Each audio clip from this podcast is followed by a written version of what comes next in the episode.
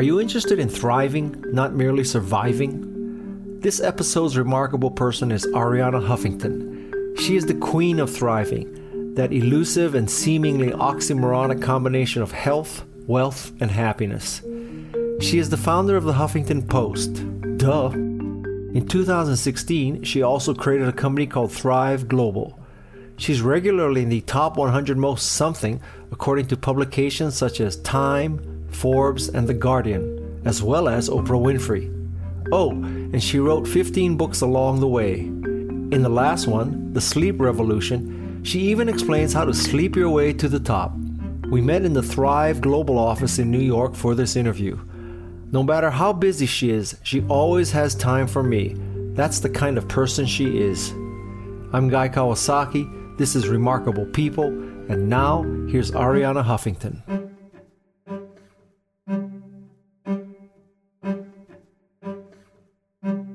When I was 15, I saw a picture of Cambridge University in a magazine. I fell in love with the picture. I told everyone who would listen that I want to go there. Everyone said I was crazy except my mother, who said, let's find out how we could get you there. But there were a lot of obstacles. We had no money. I spoke no English.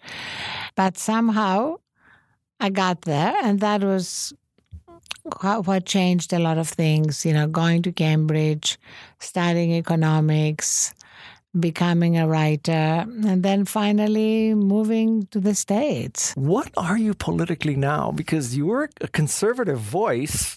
I don't think that's exactly the line you're toeing now. Oh, politically, I've always been, you know, pro choice, pro gay rights, pro gun control.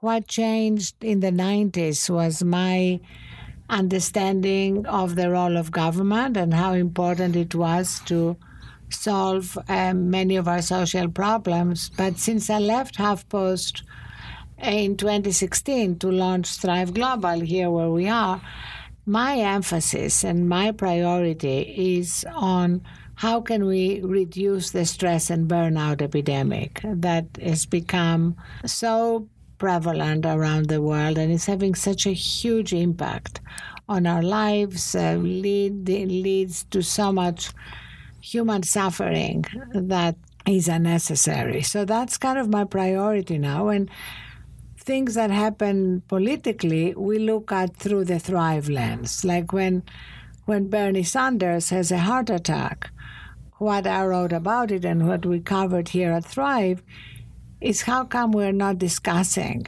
the conditions that lead to a heart attack. You know, the whole healthcare debate at the moment is about how we pay for disease but it's not about how do we keep people healthy. And yet, 75% of healthcare problems and healthcare costs are because of stress related, mm-hmm. lifestyle related conditions. Did you have an epiphany to go from Huffington Post to Thrive? It was in 2007 when I collapsed from exhaustion and burnout myself and broke my cheekbone. And that was the beginning of looking around me and seeing that it wasn't just me that um, millions of people around the world were suffering. Uh, today, how do you define well being? For me, it's really about a combination of intensity and recovery. I work hard. I'm very blessed to be doing something I love. But I have learned that recovery is also extremely important. That means enough sleep, I wrote a book on sleep, mm-hmm. Sleep Revolution. Even a few minutes during the day to recharge, and and that makes a huge difference into how I show up every day. Can you explain the difference between work-life balance and work-life integration? Yes, we don't buy uh, work life balance because it doesn't really exist, and also because we believe that well being, recharging, taking care of yourself, um, peak performance rise and fall together. They are not on opposite sides. So that's why we call it work life integration. And that's why at Thrive, when we hire people, we tell them we are an ambitious, high growth company. Um, we are not like a nine to five operation. But let's say if you have to work over a weekend to complete a presentation or ship a product, take time off immediately after that we call thrive time so that you can actually recharge. Balance is when you try to say, I'm going to spend the same amount of time at work and in my private life. I'm just going to balance them equally. And that doesn't work because there are always times when one takes precedence over the other. When you say time, do you mean a short you know, weekend project, or do you mean there's a time of life when you're 20 to 30 where it's not going to be balanced. It's going to be work. And then maybe in 40 to 50, it's more balanced. We mean it day by day. Day by day. Because the truth is that you're going to be more effective in your 20s and your 30s uh, if you give yourself time to recharge, tap into your creativity, your best ideas, and not just run on empty and operate from stress and fumes. okay. Uh, do you think women are still judged by different standards? In many ways, yes. I mean, you see words like difficult and driven being used uh, in a derogatory way, way about women. Also, women are still um, suffering more from workplaces fueled by burnout. Why are women judged by different standards? Because, you know, we have many, many centuries mm-hmm. of um, looking at men and women differently. And, and there's still a lot of work to be done. But we really believe that the change is going to happen much faster if people are not burnt out. Because we now, we have the data now that shows that when people are burnt out, they, they operate from their most stereotypical views. You know, they they are less empathetic, less creative, less able to connect with people in a deeper way. Do you think a less burned out man would be more accepting of women's roles? Absolutely. Also, we've seen that in many of Silicon Valley companies where men are burnt out and they begin to operate from the worst version of themselves. They are more sexist. They uh, act in ways which make it much more uncomfortable for women. Even if even if we're not talking about hardcore harassment, they just kind of act in ways which are much less empathetic. Do you think that women one of the things that may hold them back is that they wait until things are perfect when you've raised your child perfectly, you can then do this. I mean, they try to do every, everything perfect and they wait for this perfect time, as opposed to men who just throw things against the wall. I don't think we can talk in such generalities mm-hmm. about men and women. But in the work we've just done with Stanford, we launched Thriving Mind, which is a 90 minute digital program about uh, depression, anxiety, and how can we prevent them. Stanford has identified eight biotypes. We all have them ways in which our brain tends to work. And one of the biotypes is rumination. And women have that more than men. Rumination is when you go over the same thing and judge yourself and uh, doubt yourself. And part of it is perfectionism, as you said. Part of it is just more self judgment.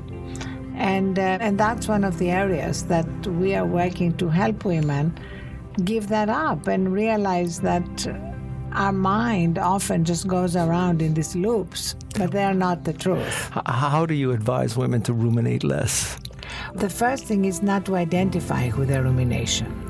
You know, their rumination is not who they are, uh, it's not the truth, and therefore putting some distance between the rumination and who they are and bringing some humor to it too.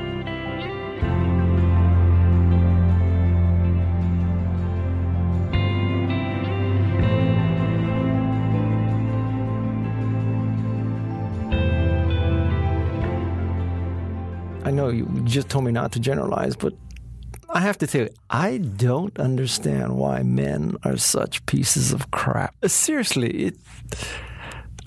What do you think? Is it in the DNA? Or why? I don't know. I should ask you as a man. You can represent uh, your uh, your sex for everybody.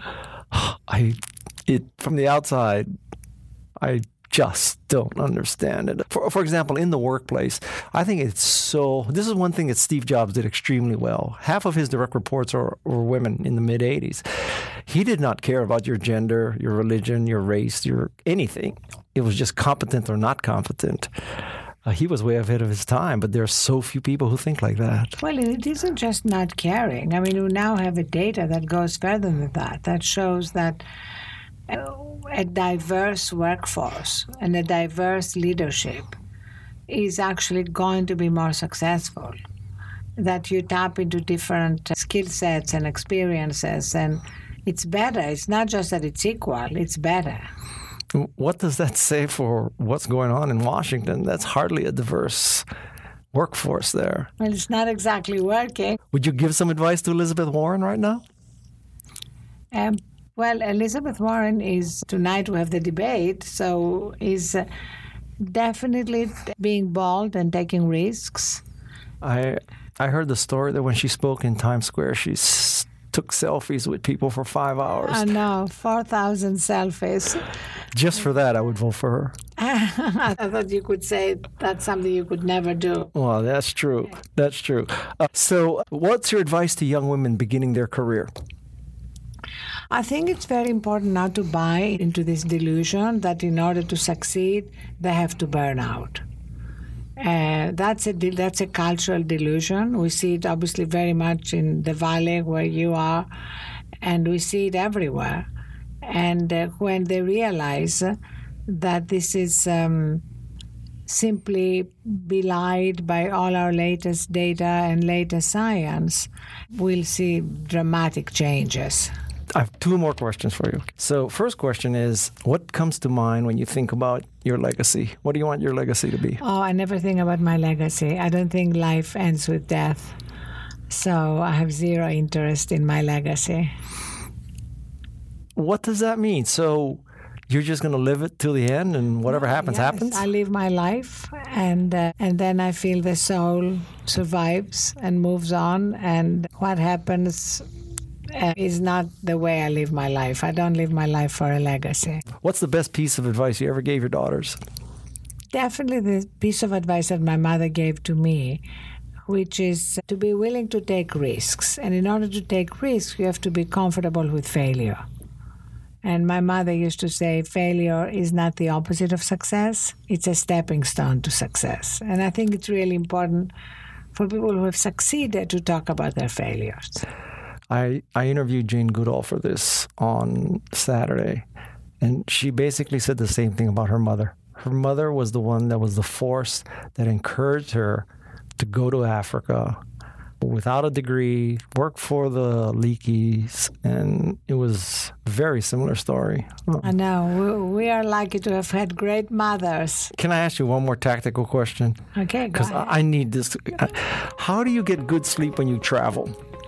Oh, the key is if you're on a plane to avoid eating any of the heavy foods and drinking any of the wines that they serve and just kind of be ready. For me, if I'm on a plane and have to work the next day, especially if it's a long flight, I'm ready with my special soft eye mask that I bring with me, my special little silk pillowcase that I put the airplane pillow in to make me feel cozier, my ear canceling headphones, and my sleep meditations. I have a series of sleep meditations that I can play. And I promise you, you'll fall asleep. But very often people find themselves eating that food, which is never good, and uh, drinking, and then it's very hard to sleep. You Try said it. the- you said ear canceling. Do you want to say it again? Because you meant yes. noise I'm canceling. sorry. I'm sorry. My noise canceling headphones. Yes, definitely not ear canceling. So, so you need uh, Well, your mask, your pillowcase, your noise canceling, And your sleep meditation. your sleep meditation. What is your sleep meditation? I have like a dozen that I like. You mean you listen to it? Yes, that I listen to, and uh, and at least one of them will help me sleep. I don't know about you, but I'm going to get a silk pillowcase for my next trip. If you'd like to learn how Arianna and her colleagues can help you reduce stress and burnout, go to thriveglobal.com. She is one of my favorite people in the world. I'm Guy Kawasaki, and this is Remarkable People. Thanks to Jeff Sieh and Peg Fitzpatrick for helping make this podcast thrive in a stress free and fun way.